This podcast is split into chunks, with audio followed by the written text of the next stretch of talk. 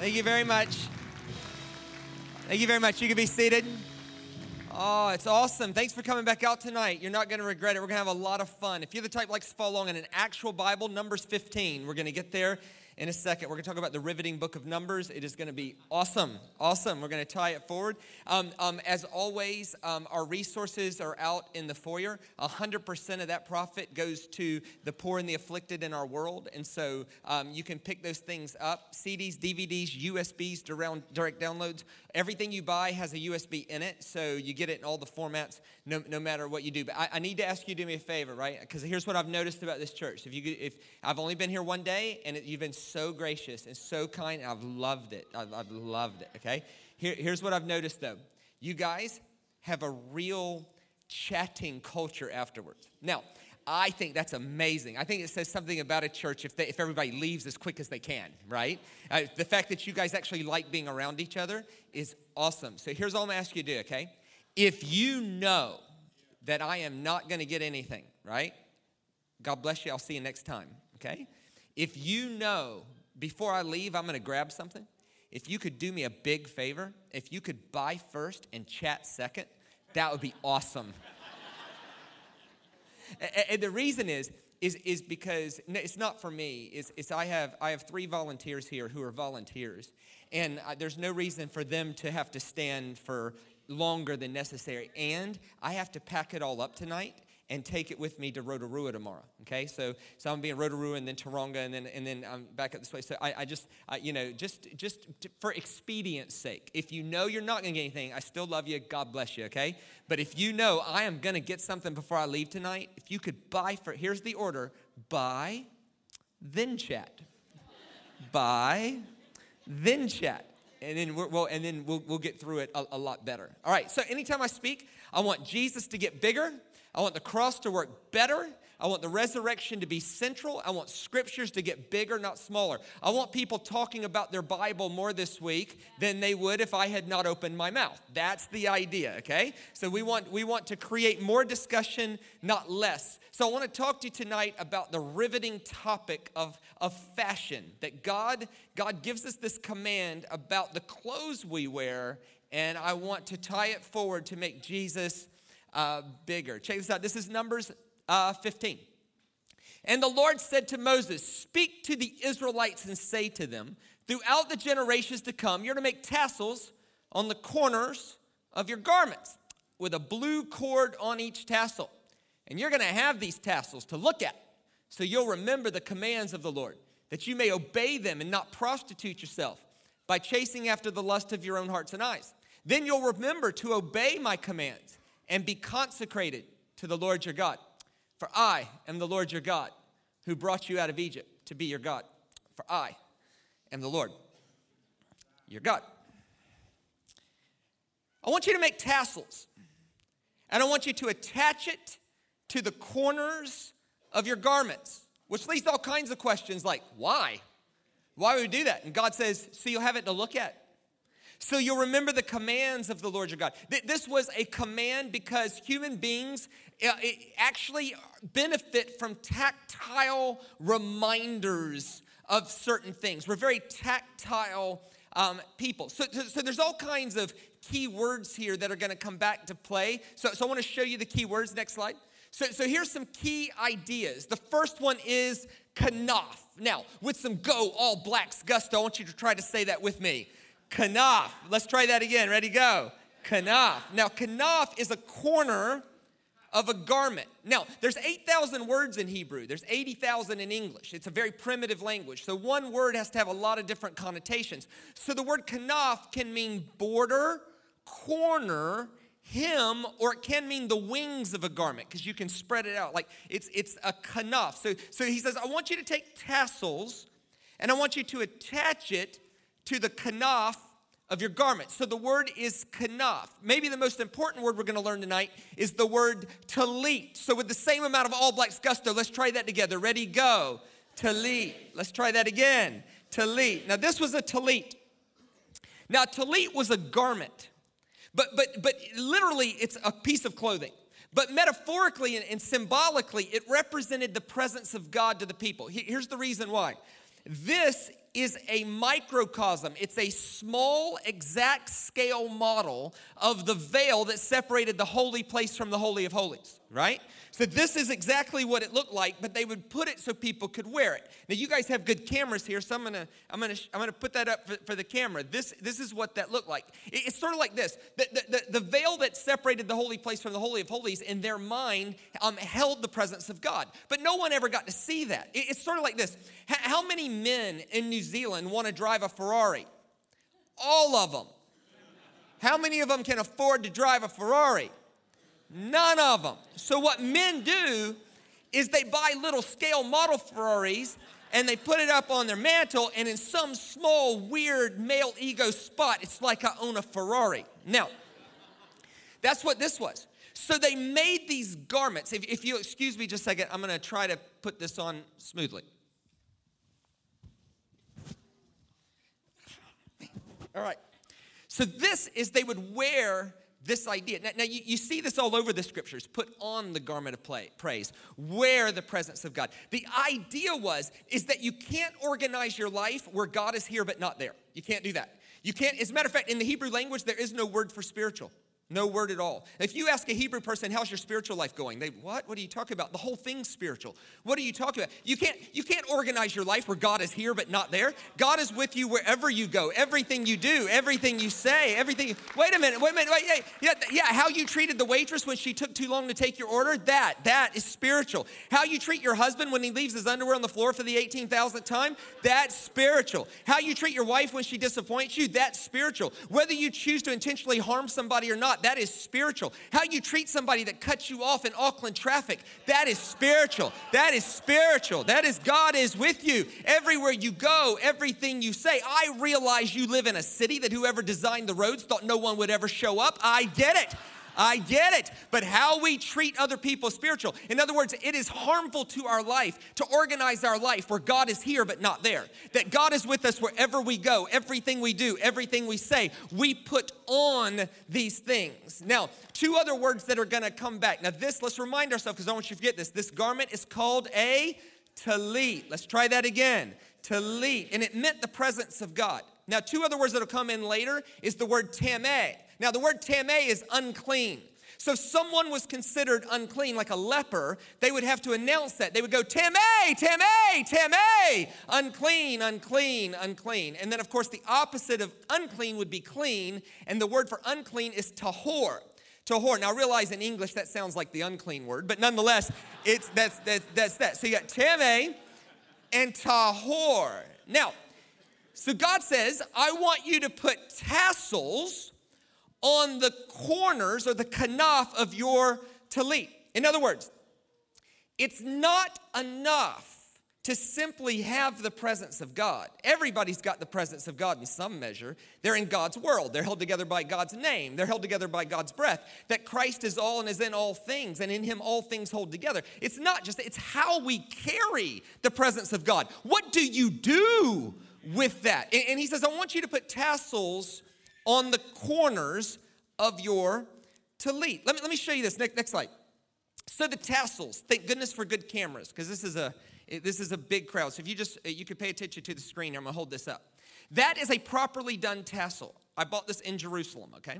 That's a properly done tassel. As you can see there, there are five knots in that tassel, one for each book of the Torah Genesis, Exodus, Leviticus, Numbers, and Deuteronomy, right? So it wasn't just the presence of God, it was the Word of God as it is attached to the presence of God. It's carrying the presence of God in conjunction with the Word of God. Like too much spirit without it being grounded in something in the Word. That is, that is willy nilly stuff, right? It's the presence of God as it is attached to the Word of God. But as you can see there, there are five knots, one for each book of the Torah. There are also four spaces between those five knots, one for each letter in the holy name Yahweh. Yud, Hey, Vav, Hey, Yud, Hey, Vav, Hey. Now, if you know anything about Hebrew, you know you can't say that word. Those consonants don't go together. That'd be like me saying, My name is Laman,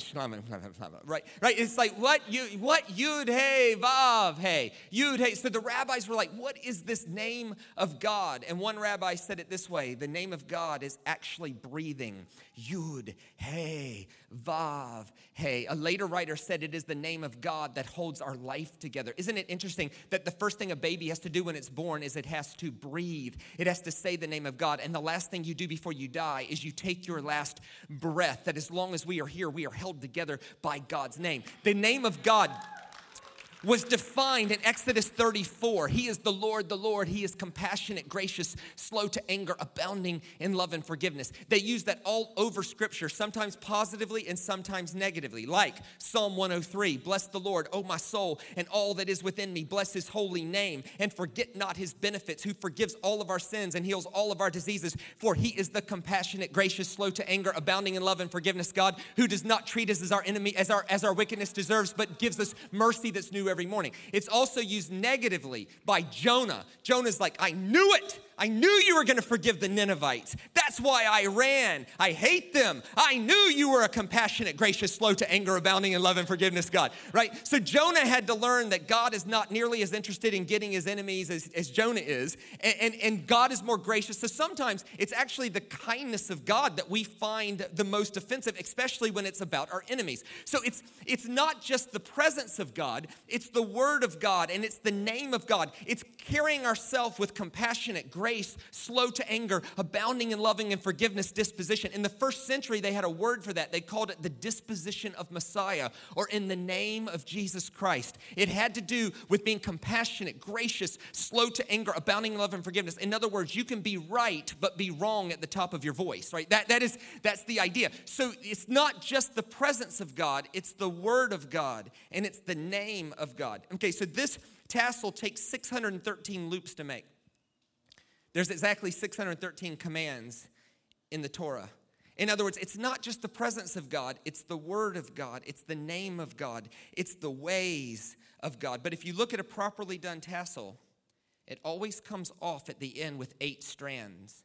In their world, eight was the number of grace or new beginnings. It was the number of fresh starts, second chances, clean slates, and the opportunity to write a better story. In other words, there was a reminder, even in the clothing, that it's not just the presence of God, it's the Word of God, it's the name of God, it's the ways of God, but it's always the grace of God when we make mistakes. And so God says, I want you to put that on the corners of your garments. Why? To look at. To look at. Here's what they would do, right? They would put on their garment and then they would take the tassels and they'd wrap it around their hands like so. And they would remind themselves God's ways brought me from slavery to freedom. God's ways brought me from darkness to light. God's ways brought me from Egypt to Israel. God's ways are the best ways for my life. And they would remind themselves of that by looking at the tassels so that any time before you sinned with your hand, you had to physically unwrap God. This was a deterrent to prostituting yourself by going after the lust of your own hearts and eyes and to follow after the ways of God. Now, there's all kinds of imagery around this in the scripture. Remember, there was this one time Jesus said, Beware of the Pharisees who wear their tassels too long. In, in, other words, beware of people who are too loud about how close they are to God. Normally, they're not. Like, like that, and that's my experience as well. If I come into a church and someone I've never met walks up to me and goes, "Hello, I'm the prayer warrior here." normally, not right, right? Because why? Because the, normally the prayer warrior is somewhere praying. Right, right. In, my experience, prophets don't announce themselves as prophets. The real prophets are the ones everybody else is telling you about. Somebody just comes up, I'm a prophet. Eh, not normally. Not normally. Jesus says, Beware of people who wear their tassels too long. Beware of people like that. Remember, there's this one beautiful poem, and it says, Under the shadow of your wings. Wings, the word is kanaf. I mean, does God have wings? No, no, no. The word is kanaf. It's an imagery that, that's Jewish in nature. It's, it's under the shadow of the word of God, the name of God, the ways of God, the grace of God, the nature of God, under the shadow of your wings. Oh, remember, like there's this one time where there's this guy named David, right? And David kills a giant, gets very popular, everybody except Saul, and he's running from Saul, right? And he ends up hiding in a cave. And it just so happens to be a cave that Saul chooses to use the bathroom in, right? So Saul goes in there to use the toilet, right? And it says that David snuck up behind him and cut off the kanaf or the corner of his garment, right? He cut off the corner of his garment. Well, think about it. If Saul's the king of Israel, what would have been attached to the corner of his garment? Tassels. David cuts off his tassels. Saul finishes his business and goes out in the light and puts his garment back on, and he would have reached for his tassels only to find the corner of his garment is no longer there. And David is standing in the distance, holding the corner of his garment. Now, and it says Saul saw it as a reproach. Of course he did. What's David saying? David saying, the presence of God on your life I didn't give it to you, nor can I take it from you, nor can I touch it. That is God's business. I can do nothing about the anointing that is sitting on your life, but I can give commentary that the way you're carrying it stinks to high heaven. Yes, you have the anointing of God, but you've lost touch with your tassels, bro. You need to get them back. It's, it's that it's that sort of idea. You see this all. Now, an interesting prophecy comes about, right? Now, this is in the last book of the Old Testament. It's right before the whole thing closes out about how to recognize Messiah. This is Malachi chapter 4, verse 2. Check this out. But for you who revere my name, the Sun of Righteousness will rise with healing in its wings. The word is kanaf. In other words, you can tell who Messiah is by the way he carries the presence of God as attached to the Word of God, the name of God, the ways of God, and the grace of God. You can tell who Messiah is by whether or not there's healing in the corner of his garment. Mark chapter 5 this interesting story comes about that centers around a synagogue ruler named Jairus. Now, there's a synagogue ruler named Jairus, and evidently his daughter is very sick. Now, let's talk about this before we go into it, right? Because this is a long passage. I'm only going to read a part of it, and then I'm going to tell the rest of the story, and then I'll come back and read other parts of it, okay? But right here, because this is very, very important. Mark chapter 5 centers around the story of a synagogue ruler named Jairus.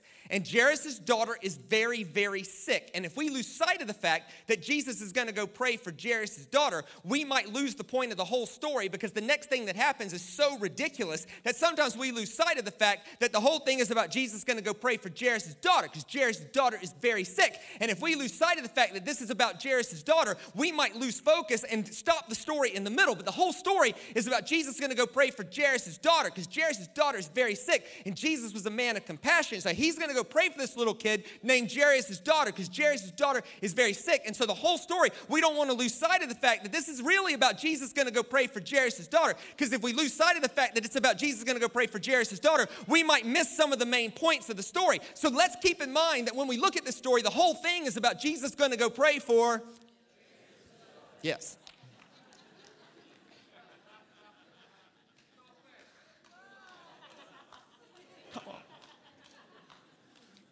When Jesus had again crossed over by boat to the other side of the lake, a large crowd gathered around him while he was by the lake. Then one of the synagogue rulers named Jairus came, and when he saw Jesus, he fell at his feet and he pleaded earnestly with him My little daughter's dying. Please come and put your hands on her. She'll be healed and live. So Jesus went with him. So Jesus is going to go pray for Jairus' daughter. There's this little girl. She's evidently so sick she's dying. And Jesus is taking compassion and he's going to go pray for Jairus' daughter. Now, on the way there, it says a lady who had an issue of bleeding for 12 years approached them. Now, weird, right? Like, who's like 12 years, like who knows that? And what if it was like 11 years and nine months? What if it was like 13 years and three months? Like, obviously, there's something else going on here. Now, just some quick Hebrew hermeneutics, okay? Jewish people read the scripture through four levels. If you're a nerd, those levels are called Peshat, Remez, Drosh, and Sud. If you're not, one, two, three, four. Now, the Peshat is just like the plainest thing going on. So, the plainest thing going on in the text is there's a lady, presumably with some female issue, who has been sick for a while and she needs to be healed. That's the obvious thing going on. But the remez is a hint or an illusion.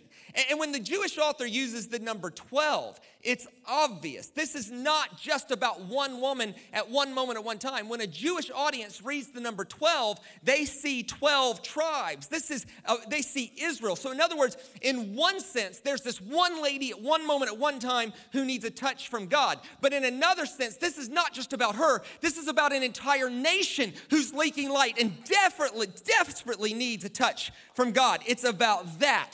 So, this lady with an issue of bleeding, she begins to try to approach Jesus. Why? She knows the, the prophecies. If he is who he says he is, if she can get to the corner of his garment, then there'll be healing in his wings. Here's the problem you've got to understand their culture. See, we, we define sin very poorly. We define sin as when you do bad stuff. Okay. But sin in the scriptures is defined much more broadly than that. Sin was anything that wasn't perfect. As a matter of fact, in Leviticus, here's a couple of scriptures for you. In Leviticus, it was a sin to have dandruff. Why don't you check your neighbor right now and see if they're living in sin? Just check them, see if they need to shampoo a little better, you know? It, hey, it was a sin to have any sort of skin condition. Hey, here's the thing. Ready? It was a sin to give birth. In Leviticus 12, it says, After a woman gives birth, she must bring an offering to the temple to atone for her sin of loss of blood. Because pain in childbirth was never a part of the original story, you had to then atone for it. Oh, oh it was a sin to have a period. So here's what they did right? Tameh was the word unclean. Now, tameh was very contagious. So, so if you had if you had a skin disease and I touched you, not only are you tameh, now I'm tameh. And so the religious leaders saw this is a great opportunity to profiteer on people's spiritual guilt. So here's what they did they made all these extra rules so that people had more reason to come and buy their sacrifices. And they were taking advantage of people's spiritual guilt by profiteering on it. We would never do that, but that's what they were doing, okay? You must have missed the sarcasm there. Anyway, so they would do this. So they made all these extra rules. Like, here was one of these were extra rules. Not only is it a sin to touch a woman who's on her period, it's a sin to touch a chair that she sat on in the last three days. I don't even know how you lived back then. Like, if you're here tonight you're like on that, could you just raise your hand so we know not to touch you? That's weird, right? And and if you're not willing to raise your hand, could you at least leave a note in your seat? Like, we didn't know that such seat, right? It's crazy. Like, this was one of the extra man made rules. It was against the law to touch furniture where a married couple had been intimate in the last three days. Like, what'd you do? Put a sign up? Like, here's the thing, right? Like, I was preaching this one time in a pastor's home, and he made everybody get off the sofa, right? He was 75, right? Bravo. Here's the thing, right? Here's the thing. So in Mark chapter 5, Jesus is going to go pray for Jairus' daughter.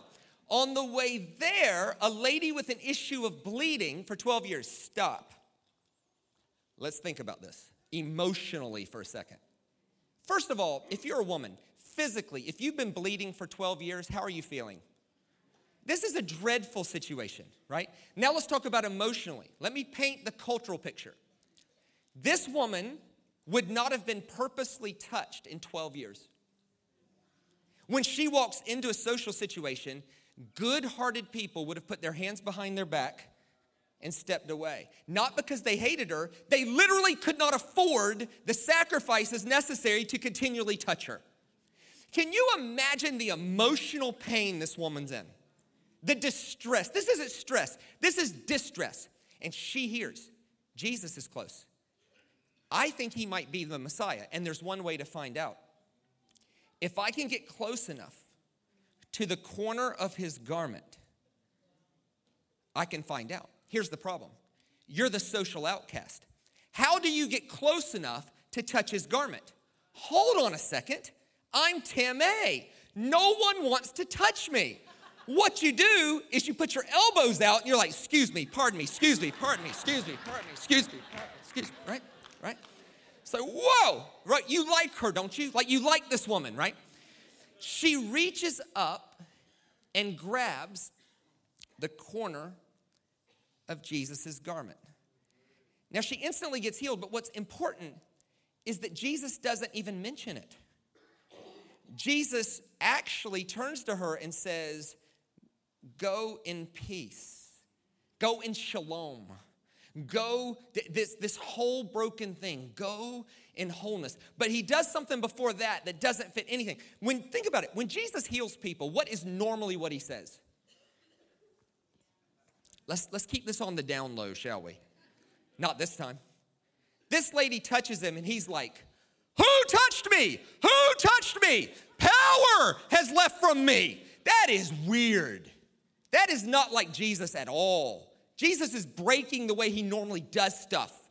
Who touched me? Who touched me? Power has left from me. Does that sound like Jesus? No. That sounds like Obi Wan Kenobi or something. Luke, the Force has left. What is going on here? Now, here's the thing, right?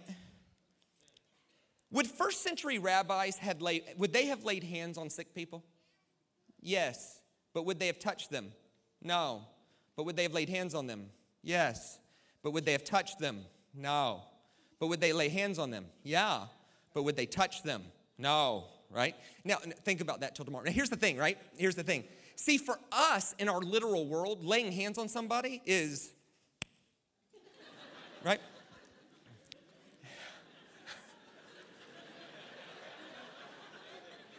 And look, honestly, if you do that and it works, keep doing it. It's fine. Here's the thing laying hands had less to do with physically touching somebody and more to do with imparting what's in your authority to impart, right? So follow me here. This lady with an issue of blood reaches up and touches Jesus. Jesus points out, hey, everybody, look over here. This lady with an issue of bleeding, she just touched me, which is culturally weird. Why? Because everybody in that culture is gonna think now that he is Yes, which is the gospel in a nutshell. The one who knew no sin is willing to become unclean so that the ones of us who are unclean can know some cleanness. This is the whole gospel in one narrative. She reaches up, grabs him. He doesn't mention the healing. He says, Go in peace. He points out to everybody that, he t- that, that she just touched him. It's just an odd story. It gets weirder and it gets more tragic. Now, see, remember, Jesus was going to go pray for. Yes, this major miracle is an interruption to his schedule, which leads me to this one application point here. If God can't interrupt your schedule, you might miss some of the greatest things he'll ever do for you, right? It's a whole nother thing. It's a whole nother thing. But this thing gets tragic. Jairus' daughter dies. And watch how rude they are telling him about it. Watch this. While Jesus was still speaking, some people came from the house of Jairus, the synagogue leader. Jairus, your daughter's dead. Why bother the rabbi anymore? Okay, first, rude. Right? Second, let's stop for a second and be emotional about this. Western people, they love doctrine. Where's the doctrine? Okay, we'll get there. Let's first feel the emotions of it. If you have a child how would you feel if your daughter had just died?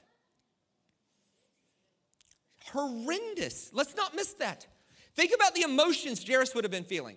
Emotion number one, devastation. Number two, disbelief. Number three, anger. Real anger. Who would he have been angry at? No, no, not Jesus. You can't be mad at the Lord. No, what? No, he'd be mad at the woman. Stupid woman. Been bleeding 12 years, couldn't wait 20 minutes. Dad gummit, man.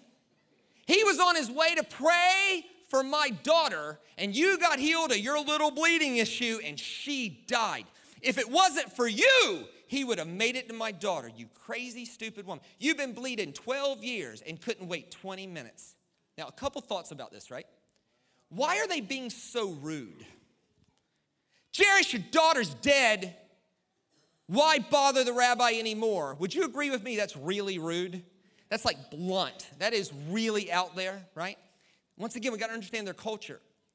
In their culture, it was against the law to knowingly walk into the room where something dead is in there. You could not knowingly walk into the room or the presence of the dead. You can't do that. You can't knowingly walk into a room where a dead body is. So the synagogue ruler's got to keep that. Jesus has got to keep that. And so they're coming in sort of as the as the doctrine police. Jairus, your daughter's dead. No reason to bother him. He's not even allowed in the room. Here's the law. The law said you could not knowingly walk into a room where a dead body is unless you're already considered unclean by the general public. Who touched me? Who touched me? Power has left from me. I need all of you to know this woman with an issue of bleeding, she just touched me. I need all of you to think I'm unclean. Why? They wouldn't have even let him in the room otherwise. What seems like a disruption to his schedule is actually the very thing that made the next thing possible, right? Right? Right? And this is true, and this story is true in your life. Oh, Shane, I lost my job, I lost my job, I lost my job. Good! It's about time that you're gonna get motivated to start that business you've been dreaming about for four years and get off your butt and do something about it. Right? Right? Sometimes what appears like a disruption to the schedule is actually the thing that makes the next miracle possible. Now, Jesus covers all of his bases, though, remember? He says, Oh, she's not dead, she's just asleep. Wink, wink. right? Right? Watch what happens. Next slide. When he went in and, and he said to them, Why all this commotion and wailing? Now, little girls just died, so people are going nuts, you know? The child's not dead, but asleep. But they laughed at him. And after he put them all out, he took the child's father and mother and the disciples who were with him and they go into the place. Now, this is like really risky. Now, before we go to the next slide, I, I, want you to remind yourself what is this garment called and say it with some All Blacks gusto. The word is talit. Ready? Go. Talit. Let's try that again. Ready? Go. Talit. Right? And in their world, the talit was the presence of God. You didn't have to explain that, okay? Now, watch. Jesus, if he's a rabbi, and he is, what would he have had wrapped around his hands? Tassels. Now, watch what happens. Next slide. And he took her by the hand. Hang on a second. See, in this story, in the first part of this story, you have a lady being healed by God because she's reaching up for him. In the second part of the story, you have somebody being healed by God because he's reaching down to them even after they're dead, he was still ministering. Even when there appeared no hope, Jesus was still coming. Sometimes you'll get a touch from God because you're desperately seeking him, but sometimes out of nowhere, God just touches you, right? In the first part, the lady grabs the tassels. In the second part, Jesus brings the tassels to the little girl. And he takes her by the hand, and watch what he says. And he takes her by the hand and he says, Talit, ha, kum, which means little girl, I say to you, get up. But wait a minute, the word he uses is talit. He says, little girl, let me, let me do it how their culture would have heard it. Little girl, the presence of God is here. It's time for you to arise. Little girl, the presence of God is here. It's time for you to get up. I travel around this world. I could tell you that I came to this stage tonight to say one thing Talit Ha Kum. My child, the presence of God is here. It's time for you to get up.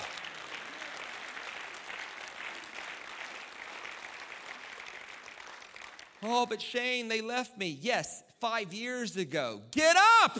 What you do, wallow the rest of your life in self pity? But Shane, the job, I know. Get up. See, here's, the, here's my conscientious problem with this message. Is it would be irresponsible of me to teach this as some sort of cheap presumption upon the power of God. Now, look, it is not my place to speak for the leaders here. And if I am outstepping this, I apologize and I'm humble and I, am not, but I'm pretty confident with this. If, I think,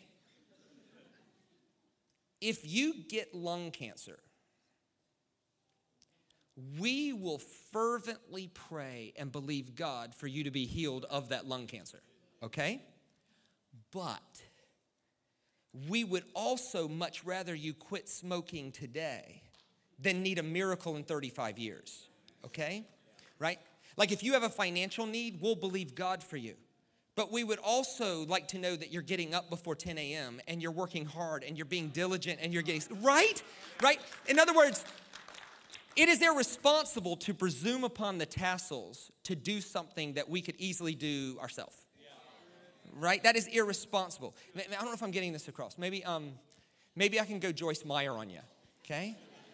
I love Joyce. Here we go. Here we go. Here we go. Um, um, if it's within your power to change your life, you ought to get off your butt and change your life. Don't let me come back here next year and find you in the same place you already are. Get off your butt and change your life. Do something about your life. Come on.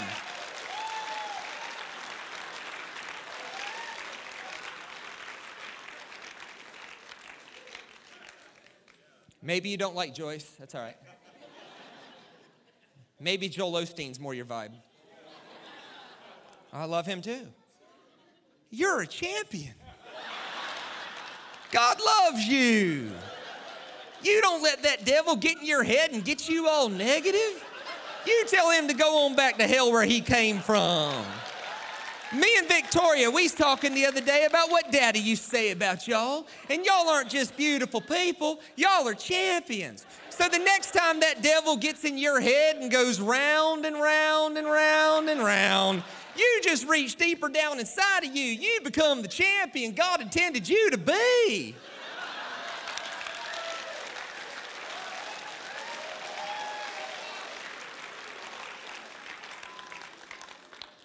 Whatever. But here's the truth.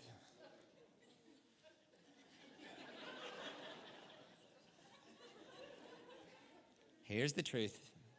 If you live long enough, you'll hit a day and you've taken all your medicine. It's not enough. You've done everything you can do to save the marriage, and they're still going to leave. You've done everything you could do for that 26 year old child, and you got to realize they're adults. If you live long enough, there is a moment where you've done all you can do And in that is where we need to desperately reach up and grab the Word of God, the name of God, the ways of God, the grace of God, the nature of God. And there's, there's just one more interesting thing in this story. Watch this. Next slide. And immediately the girl stood up. That's cool. and began to walk around. Oh, wait a minute. How old was she? Oh, she was 12 too. Oh.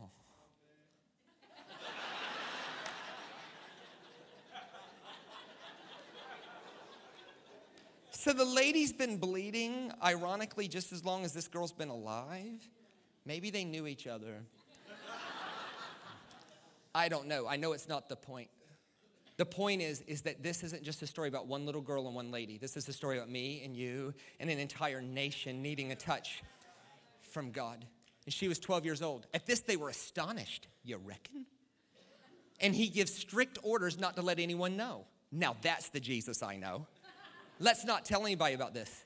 And then he told them to give her something to eat. Why? Well, I guess raising from the dead, you have an appetite. I don't know. I don't know.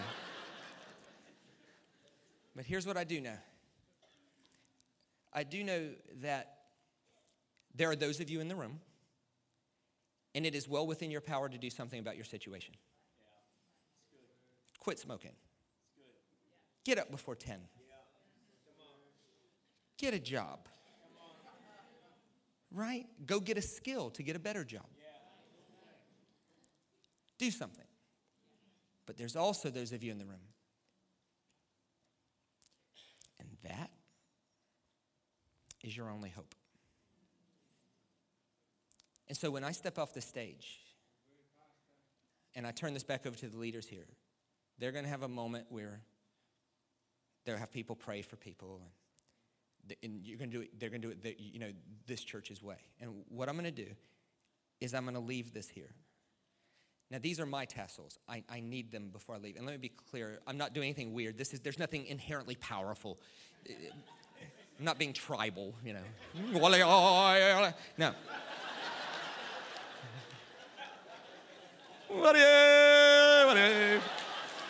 Um, but here's the truth of it is if you can get prayer and you're not a tactile person, please do so. But if you find it helpful after your prayer or before to come maybe remind yourself God's ways brought me from slavery to freedom. God's ways brought me from darkness to light. God's ways are the best ways, that you are my only hope. Why don't we just leave, leave it there? Let me, let me stop and let me pray for you. Lord, we love you, we honor you, we proclaim your king. There's none like you. And Lord, we um, Lord, give us the courage to see things different, the irresistible urge to respond to what we see.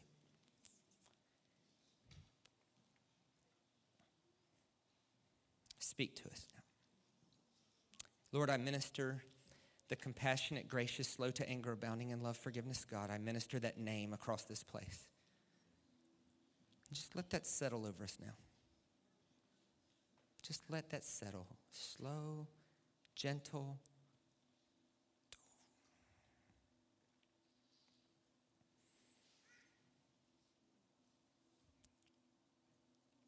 Would you look this way?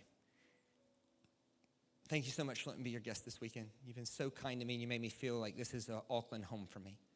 I really appreciate it. I hope Jesus got bigger. I hope the cross worked better. Hope the resurrection central. Hope scriptures got bigger for you, not smaller. I, I pray that you understand that you serve a God who believes in you more than you believe in him. That the yoke of our rabbi is the hope for this whole world. May we commit our life again to that. May we be covered in his dust. May we know that when it's within our power to do so, the Spirit empowers us to do so. But in those moments where we're at the end of everything we could do, may we know that there is still hope. And above all things, talit ha kum, my child, the presence of God is here. It is time for you to arise. Until I see you next time, grace and peace, everybody.